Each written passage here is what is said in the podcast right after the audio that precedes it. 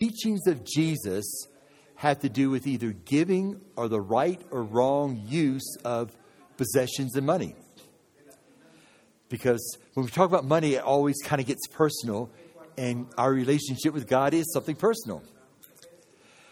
Another reason I want to mention is that as we give, God does something inside of us supernaturally.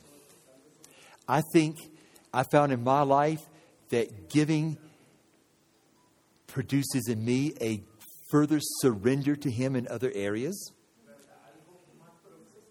It helps me to grow in faith because it does take faith to give.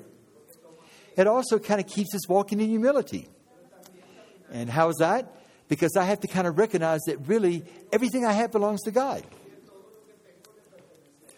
So I'm going to do something different today. I'm going to, the major part of today's message, I wanted to, de- I want to devote to sharing my own personal journey in giving. Okay, and uh, and in fact, I even asked that the uh, older kids stay in because my journey with giving started when I was about 10 years old. Uh, it was 10 when I gave my life to the Lord. It was in a Baptist church in Sylacauga, Alabama. And, um, and though I was young, and I really had nobody to follow up on me, my family moved around from place to place. My dad was in the military. And, uh, and so we would always go to the, uh, the uh, Army base chapel where everyone did, and they kind of, most of the time, it was a watered down message. And, uh, but even though I didn't really have anyone to follow up on me, I, I know that God did something in my heart. Because two things kind of happened almost immediately. One, someone told me that as a Christian, I need to read my Bible every day.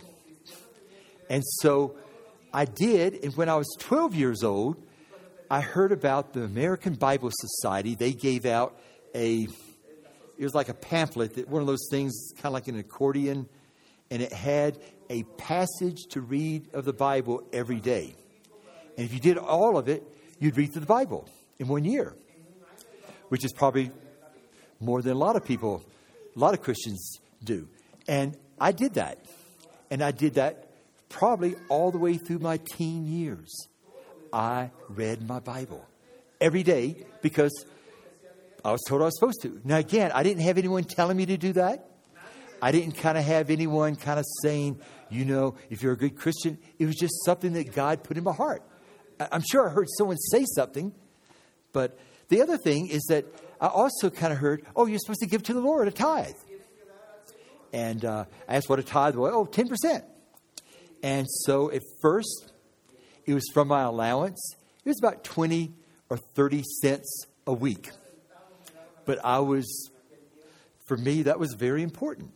And again, I, I, no one really told me or pushed me to do this. It's not like my parents did that, but I always kind of did that. Now, a little bit older, when I was probably 13 or 14, I started working side jobs. I loved cutting grass, doing yard work, because for me it was pretty good money. And I lived in a place where you cut grass most of the year, so that was kind of good. Here I'd be limited about three times a year cutting the grass, but that wasn't the case there. I was in Texas, El Paso, and, and also in Alabama. And then I even kind of had a little time when I decided I was going to start selling magazines and I probably made a total of about three dollars on that whole adventure, not very much. But I always gave ten percent. In fact, I can still remember I had two jars in my room. One, all the money I would make, and then I'd take out ten percent and put it in the other jar. And uh, somehow I just kind of knew that's what uh, I was supposed to do. I never questioned it. I never resented it. Now, when I got into upper high school, and in college, um, well, maybe before I get, that, get there, when I was in Taiwan, well, maybe I will kind of do that. Uh, uh, you know, it was more of a sacrifice because I always had something I was saving for. You know, by the time you're in 11th grade, 12th grade, there's a trip, there's something, something I wanted to buy, but I always knew that this was an important part of my life. When I was in Taiwan, I've mentioned this before, my dad was in the military. We spent my 10th and 11th grade in Taiwan. And uh, there I met some missionaries. I finally started having some follow up. And, uh, and I began reading biographies of men and women of God. And these were all men and women of faith, especially when it came to trusting God for financial provision. The first one I read was a book called God Smugglers by God Smuggler by Brother Andrew. How many of you have ever read that? Okay, quite a few people. Okay, good. Basically, it was a story of a man who believed that God was going to open up doors to go into the behind the iron curtain and smuggle Bibles. And uh, but you know what? He was always relying on God for finances to buy more Bibles, and that just I don't know. It just it it did something in my heart. Later, I read Hudson Taylor. I read the biography of Hudson Taylor, Amy Carmichael. Hudson Taylor was a missionary in China. Amy Carmichael in um, India. Watchman Nee was also in China. George Mueller, he was in England, and he believed that God wanted to um, wanted him to open an orphanage. At first, it was like for ten or fifteen people, but he was going to believe that God was going to supply financially for the food and the schooling and the lodging for these orphans. In fact, he kind of made it a point I'm never going to ask for money, I'm just going to trust God. Well, God kept supplying, He kept bringing more orphanages. By the time he died, he was taking care of 1,000 orphans, feeding them, doing school for them. He, he would have lodging for them, you know, provided for their spiritual well being, everything. These were the books that I read and reread. Every one of these I've read many times. I think the biography of Hudson Taylor, I read, I think I've read about 15 times in my life, you know. And I developed a love for Christian biographies that I still carry with me now. In fact, these were my spiritual mentors. They were my mentors.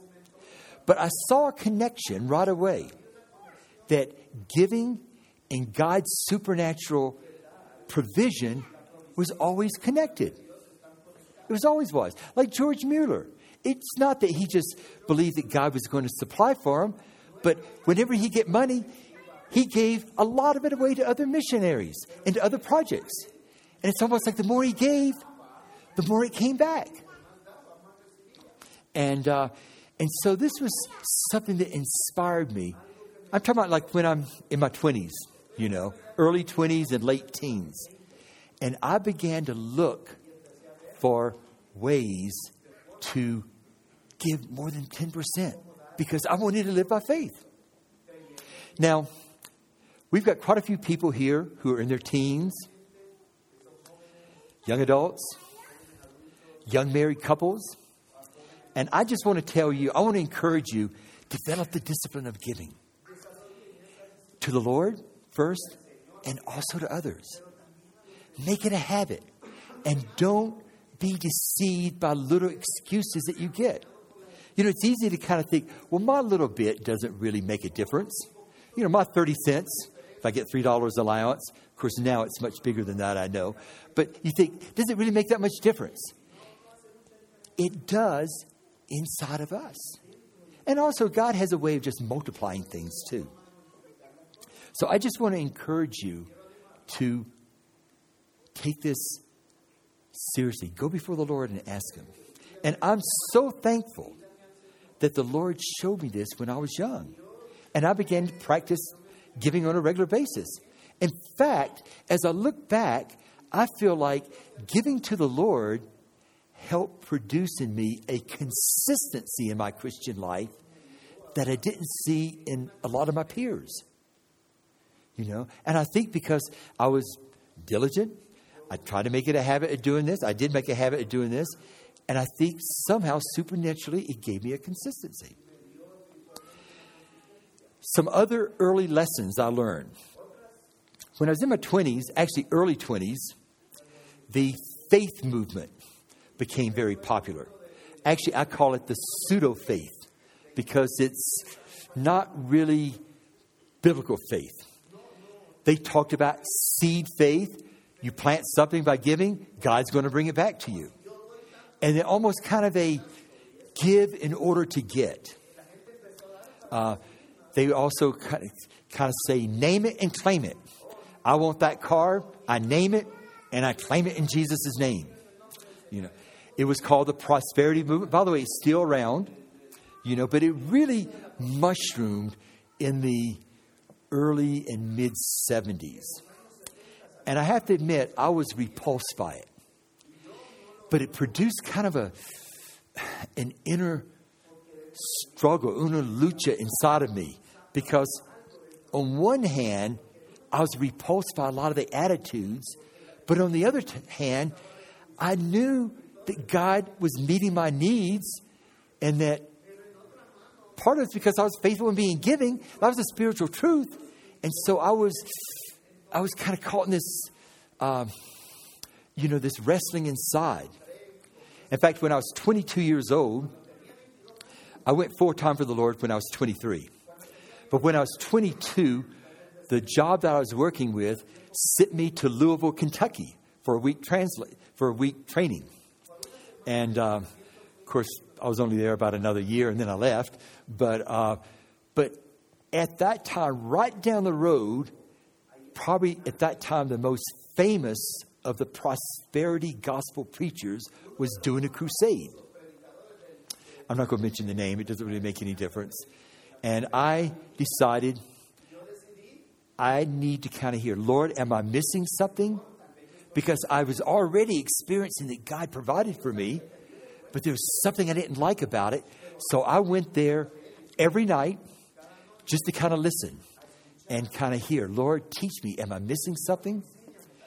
And I finally concluded at the end of that week that the problem with them is it was all about them, my wants, my desires. And that was an important distinction because what God had been teaching me through some of my mentors, these biographies, is that whenever I need something for God's kingdom, I can believe that God's going to take care of it. And, uh, and that's a pretty big distinction. In fact, through all that, and this is probably the first time I noticed this, I realized that the precious truths of God are often distorted by the enemy. In fact, Satan tries to discredit a truth of God by including part of it but kind of making it something sensational or something that's fleshly. And that's true for a lot of truths of God, I found. But that was the first time I really realized that that's a, that that, that can be a problem. Um, by the way, I've gotten in trouble a lot by preaching against the prosperity movement. People have kind of been offended, but I feel like it's not right. You know, a lot of it, yes, there is a truth in it that we are to give. It, yes, there's a truth that, that God provides, but I don't do it in order to do that. I do it because I just want to see God glorified. Well, I continued in my 20s to see God meet all our needs because by this time I was married. And uh, He was faithful always. I can trust in His faithfulness. And I discovered that a lot of times because I'm kind of a planner, I can plan out my finances. And you know what? Giving never seemed to kind of fit into it. There's never really enough. It didn't make sense, it didn't add up. And by the way, I was always a strong math student. My mom was a math teacher. My uncle was a professor in college at math. And so it kind of bothered me that it wouldn't kind of add up. But I realized wait a minute, especially through my mentors, these biographies, wait a minute. It's trusting God. It's like the loaves and fish that Jesus fed the 5,000 to. That didn't add up, right? In fact, the disciples, they were kind of thinking, wait a minute, we've got five loaves, seven fish. 5,000 people, that's just the men, then the women, the children. Jesus is not adding up. And I discovered God loves to multiply things. And He starts teaching us that with our finances because that's the thing closest to us, right? You know, you can kind of talk about a lot of other things, but when you start talking about finances, uh, you know, the defenses kind of go up. So I'm just telling you my story. By the way, um, at that time, especially when I first went into the ministry, I didn't make much. Actually, I qualified for food stamps, all sorts of welfare pro- programs, but I chose, you know, wait a minute, I want my trust to be in the Lord, not in food stamps. So even though people say, you need to do that, and I thought, no, that's okay. I'm just going to trust God. And you know what? He was faithful. And I discovered that learning about trusting Him and faith in the area of my own personal finances, it spilled over to all other areas of my life. Faith for other people, faith that God's going to work in someone's heart, a lot of things. Faith that God was going to give me the message for Sunday morning. But it started with that. And by the way, that's a biblical principle. Because Jesus says in, um, you know, Luke 16 that if you're faithful in a very little thing, talking about finances, then he'll, he'll show his faithfulness in bigger things. So it's a training ground that God gives us. And that's why I'm so glad that I started when I was 10 years old. And, and that God started teaching me a lot of these lessons in my teens and 20s. One of the things that um, I also, Proverbs 3 9 and 10. I actually memorized this when I was, I think I was 20 years old. It says, Honor the Lord from your wealth and from the first of all your produce. So your barns will be filled with plenty and your vats will overflow with new wine. And I remember thinking, wait a minute, it says, first, I honor the Lord. And that coincided with this whole thing about it doesn't add up when I start figuring out. Because whenever I figure out the finances, okay, now giving my 10% or whatever I was going to give, hey, it doesn't fit in. But I decide, nope, I give and then I figure it out. And you know what? That made a difference. Give first to the Lord. Um, and I, it, it was something that God showed me and it was something that's been part of my life. And by the way, this led me, or us by this time, because I'm married, you know, to look for ways to give. See, at first, it was especially when I first entered into my upper teenage years and got married in my 20s, it was like, okay, oh yeah, that's right, and I've got to give my trust. You know, and I thought, no, it's not about I've got to give. It's I get to give. It's a joy, and uh, and it's something that uh, you know that I need to look for ways, and so I started looking for ways to give extra, and uh, and again I was probably motivated by some of the biographies I was reading, my mentors. Like these are just some of the things in my early twenties. Uh, I soon discovered that my net pay and my gross pay, there's a big difference. you know, because all of a sudden Uncle Sam wants a big chunk of it, much more than I kind of thought he really deserved, you know. And, uh, and so the thought came, maybe I, should, maybe I should just give my net pay because I was always giving my gross pay. And, uh, and again, the Lord said, no, wait a minute. I thought you're looking for ways to give. Yeah, yeah that's right. I'm looking for ways. So I'm going to give off the, the, the bigger. And it's about this time, too, that I kind of decided I was going to give more than 10%, too, because I was looking for something.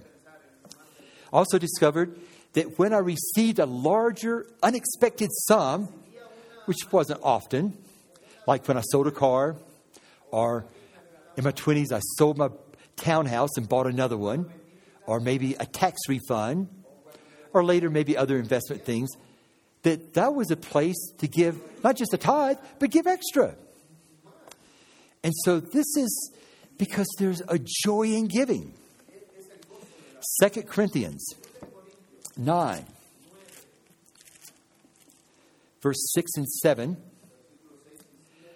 Now, this I say he who sows sparingly will also reap sparingly, and he who sows bountifully will also reap bountifully.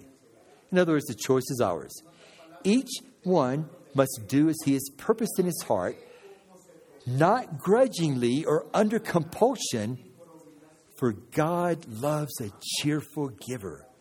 It made sense. I know we've talked about this before, but for me, in my journey with God, all of a sudden it made sense that, wait, this is supposed to be a joy. In fact, the whole chapter talks about the joy, rejoicing.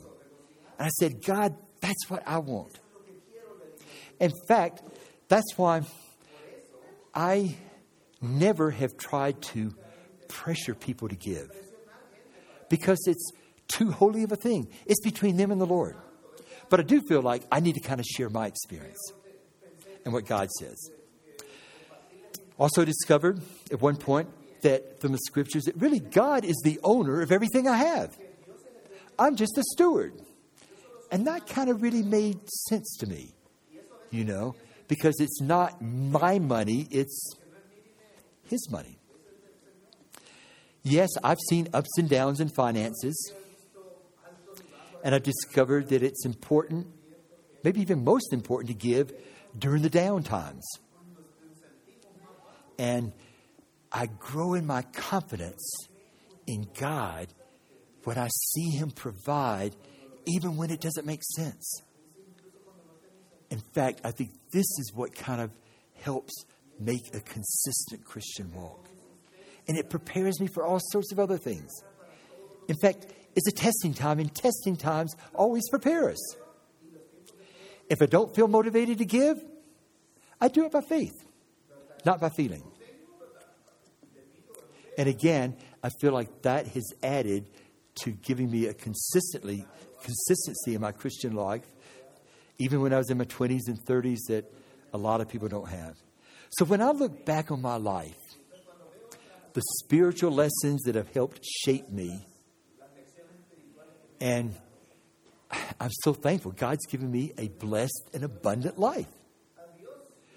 Giving has to be in the top five, maybe the top three areas that God worked in me at the very beginning that I feel like I've seen fruit spread to other parts of my life. And sometimes I get, I'm surprised by the excuses I hear people give over the years for not giving because it seems so clear to me. You know, why would you not want to participate in a life filled with faith and spiritual abundance? So, this is my story. This is my testimony to his faithfulness. And I share it today because I want all of us to be able to kind of have a testimony of sharing God's faithfulness. And, uh, and by the way, I think it's especially important in the days to come. Okay, I do want to share one passage Matthew 6, verses 25 through 34. And by the way, uh, in my journey with God, God led me to memorize this passage when I was maybe early 20s. I, actually, it may have been when I was about 19. I'm not sure. But anyway, let me, let me just read it. I just want to make a couple comments. For this reason, I say to you, by the way, this is in the Sermon on the Mount. Jesus teaches foundational teaching to the disciples, right in the middle of it. He says, For this reason, I say to you. And he's already been talking about our treasure. Where's our treasure? Is it where our money is, or is it in his work? He says, For this reason I say to you, do not be worried about your life as to what you'll eat or what you'll drink, nor for your body as to what you'll put on. Is not life more than food, and the body more than clothing? Look at the birds of the air. They do not sow, nor reap, nor gather into barns, yet your heavenly Father feeds them. Are you not worth much more than they? And who of you, by being worried, can add a single hour to his life. Actually, we know that worry might take hours off of it, not add to it. And why are you worried about clothing? Observe how the lilies of the field grow. They do not toil, nor do they spin. Yet I say to you that even Solomon in all his glory clothed himself like one of these. But if God so clothes the grass of the field, which is alive today and tomorrow is thrown into the furnace, will he not much more clothe you, you of little faith? Do not worry then, saying, What will we eat, and what will we drink, and what will we wear for clothing? For the Gentiles eagerly seek all these things. For your heavenly Father knows that you need all these things. But seek first his kingdom and his righteousness, and all these things will be added to you. So do not worry about tomorrow, for tomorrow will care for itself. Each day has enough trouble of its own. Okay. One of the things, one of the reasons I kind of was drawn to this passage is because when I would read the biographies of Brother Andrew or Hudson Taylor, they always talked about our Heavenly Father takes care of us, all our needs. And again, giving and faith and, and trusting Him and God's provision, they're all kind of in one package. One has to be convinced of this passage, the truth of this passage.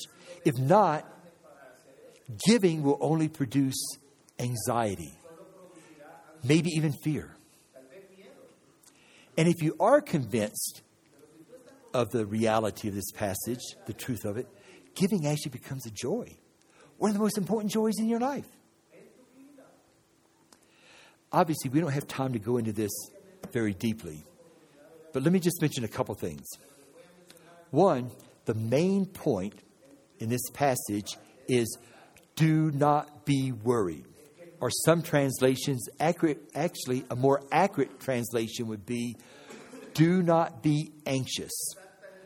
The Greek word, merimnao, means to get excited, to get anxious, like, like get, get excited in a, in a bad way uh, to worry about something.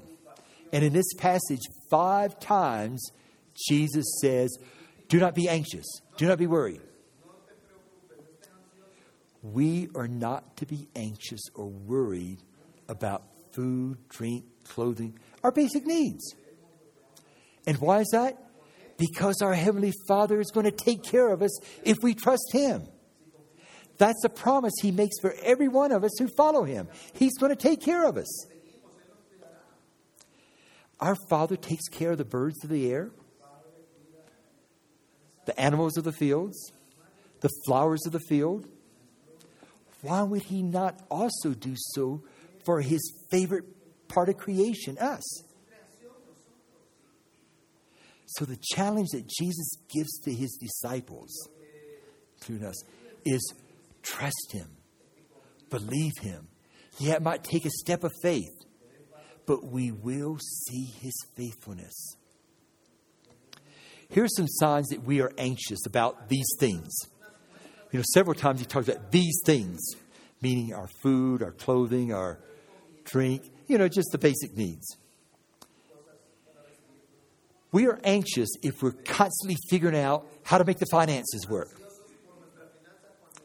Where am I going to get more money? Maybe I need to get another job. Maybe I should take an extra shift. It's open on Sunday morning, you know. You know, that's a sign that somehow you're getting anxious. Or also, if you think, I just don't have enough money for this retreat, or this mission trip, or to give a tithe, or to help with this special offering. You know, now that doesn't apply to buying a new car or something like that. But if it's something for God's glory, I found I, I can just trust Him for it. He will supply. Now, again, if it's going out for dinner, well, God will supply. You know, eh, that might be a little bit different. But if it has something to do with furthering His kingdom or furthering my spiritual growth, like even when I was in my 20s and I was tempted to kind of count the pennies, if I found a Christian book, now I can get it a lot cheaper on Kindle. But, you know, I felt like the Lord said, trust me for that. Anything for your spiritual growth, trust me for it. Another sign that you're anxious about these things? Comparing your financial situation to others, or being critical of someone else and their situation financially. Or another sign, if you find yourself being defensive when you hear about trusting God, like today. so if you feel like you're being, being a little bit defensive this morning in your mind, eh, that could be a sign that maybe you're a little bit too anxious. Let, us look at verses 31 through 34 again. Do not worry then. This is his conclusion. Or do not be anxious. And again, that's a strong word in the Greek, saying, What will we eat? Or what will we drink? Or what will we wear for clothing? For the Gentiles eagerly seek all these things. Now, when Matthew especially talks about the Gentiles, it's a reference to those who aren't God's people. The world is always seeking after these things. You know, it's it's part of life. In fact, I've, even if you're a millionaire, make millions, I found that those people are getting anxious about money too. You know, but for those of us who are believers, it doesn't have to be that way. Now, it may be, but it doesn't have to be. Because we have a Heavenly Father that says, I'm going to take care of it all. You know, David said that in Psalm 23 The Lord is my shepherd. What does it say? I shall not want. You know, you know. Um, for the Gentiles eagerly seek all these things, for your heavenly Father knows that you need all these things. You know what? He knows what we need. And then verse 33, I like this. But seek first his kingdom and his righteousness, and all these things will be added to you. That is a promise. You know, that's the secret. We've got to seek his kingdom and his righteousness. And these other things will just be added or provided to us. Now, sometimes we're seeking out of other things, aren't we? You know, uh, we're not seeking first his kingdom, we're seeking these other things. And that never works. But, but by the way, there, there's other times. Remember the story of Mary and Martha? And uh, Martha was busy and she was anxious. And what did God tell? What did Jesus say? Martha, Martha, you are bothered and worried about so many things. Let's seek Him, and everything else falls into place. The next verse, the last verse, it says, And do not worry, there it is again, do not be anxious about tomorrow. For tomorrow will care for itself. Each day has enough trouble of its own. Now, what that tells me, we're not to be anxious about our future. Tomorrow, next year. Now, you might say, but aren't we supposed to plan for tomorrow? Think ahead? Yes, but we don't get anxious about it. And we should always hold our plans loosely before the Lord because what? God always likes to kind of change our plans. He does with me. And you know what? He never asks my permission either. He just kind of changes them, you know. So, yes, there's some things we may need to plan for. If you are going to college, you may need to kind of figure out the finances. You're buying a house or a new car. But we're not to get anxious about it or worried. You see the difference? And it's also important that we stick with what God's called us to, not just jumping around, being led by our feelings or emotions. Again, the key word is being anxious. We're not to be anxious for tomorrow. We're not to be anxious for all these things, but we are to what? Trust Him.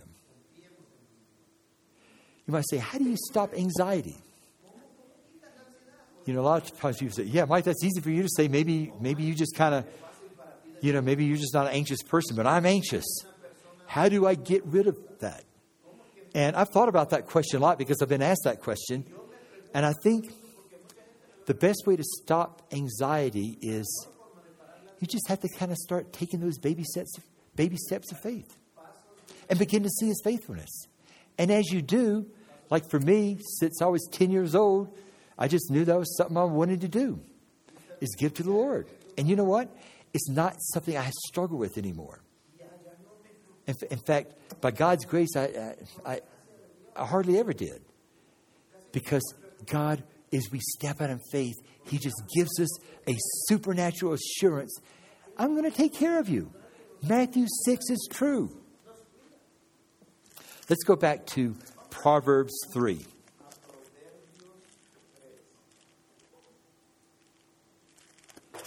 Proverbs 3 5 and 6. Trust in the Lord with all your heart and do not lean on your own understanding. In all your ways, acknowledge Him, and He will make your path straight. But we have to trust Him, and we need to acknowledge Him in everywhere. We, we, we don't, uh, we, we stand up for Him, we give, we, whatever He says, we acknowledge Him, and He will make our path straight. And then He says in verse 9, Honor the Lord from your wealth and from the first of all your produce so your barns will be filled with plenty, and your vats will overflow with new wine. I like that. Just overflow. And I think he's talking about spiritual things there. I know that some people say, well, he's going to return it financially. And yeah, he probably does. Not always in our timing, but he does. But most important is spiritual. And I'm not worried about what I'm going to eat or drink about the future. God doesn't want me to. He doesn't want to be be anxious. 2 Corinthians 5, verse 7. We've read this before many times. But it says, For we walk by faith and not by sight. We walk by faith. You know, think about a walk. It's not just one step, it's many steps. And walking by faith doesn't mean we step out in faith in a few isolated events. It's something we do regularly. And we don't do it by sight. It's, it doesn't, we don't walk by what we see, what we feel. You know, we just do according to God's will. So, in conclusion, um, what does giving do to us? The emphasis today is what he does inside of us. It builds our faith, our trust in him. And, brothers and sisters, I can't emphasize it spills when we do it with our finances, which is kind of close to us, it spills over to the rest of our lives. It builds consistency in our lives. It brings us humility. It helps us to get rid of anxiety. And it helps us to come to a place in every area of our life of full surrender. And the amazing thing about this is this can begin now. When you're 10, when you're 12, when you're 14. You might already be 20 or 25. Do it now. Or if you're 50, start now. But it is easier when you're younger. I will say that. Because it just becomes who you are. And God does all these things as a result of that. So hopefully this has kind of helped, just kind of sharing my story. I don't think I've ever done that before, but I just feel like, especially since we have so many young people, I just want to encourage you. You know, learn to trust God. Learn to count on His faithfulness. He will take care of all your needs. As you're faithful to Him, He is much more faithful to us. Let's pray. Lord, we thank you for your faithfulness. Lord, it's new every morning, you say. And Lord, that's the way it's meant to be every day as we trust you. Lord, we thank you that for your words that you gave us in Matthew 6, that we do not need to worry or be anxious about these things. We don't need to be anxious about tomorrow. And it doesn't mean that we don't plan somewhat for these things but we don't want to be anxious about because, Lord, we know that you see the bigger picture and going to take care of your children. Just like you take care of the birds of the air and the flowers of the field. Lord, work that deep inside of us. And Lord, I especially ask, Lord, that for the younger generations that are kind of that you're raising up here, that you would plant that deep inside of them, that you would establish it and root it inside of every one of them here. Thank you, Lord. Amen.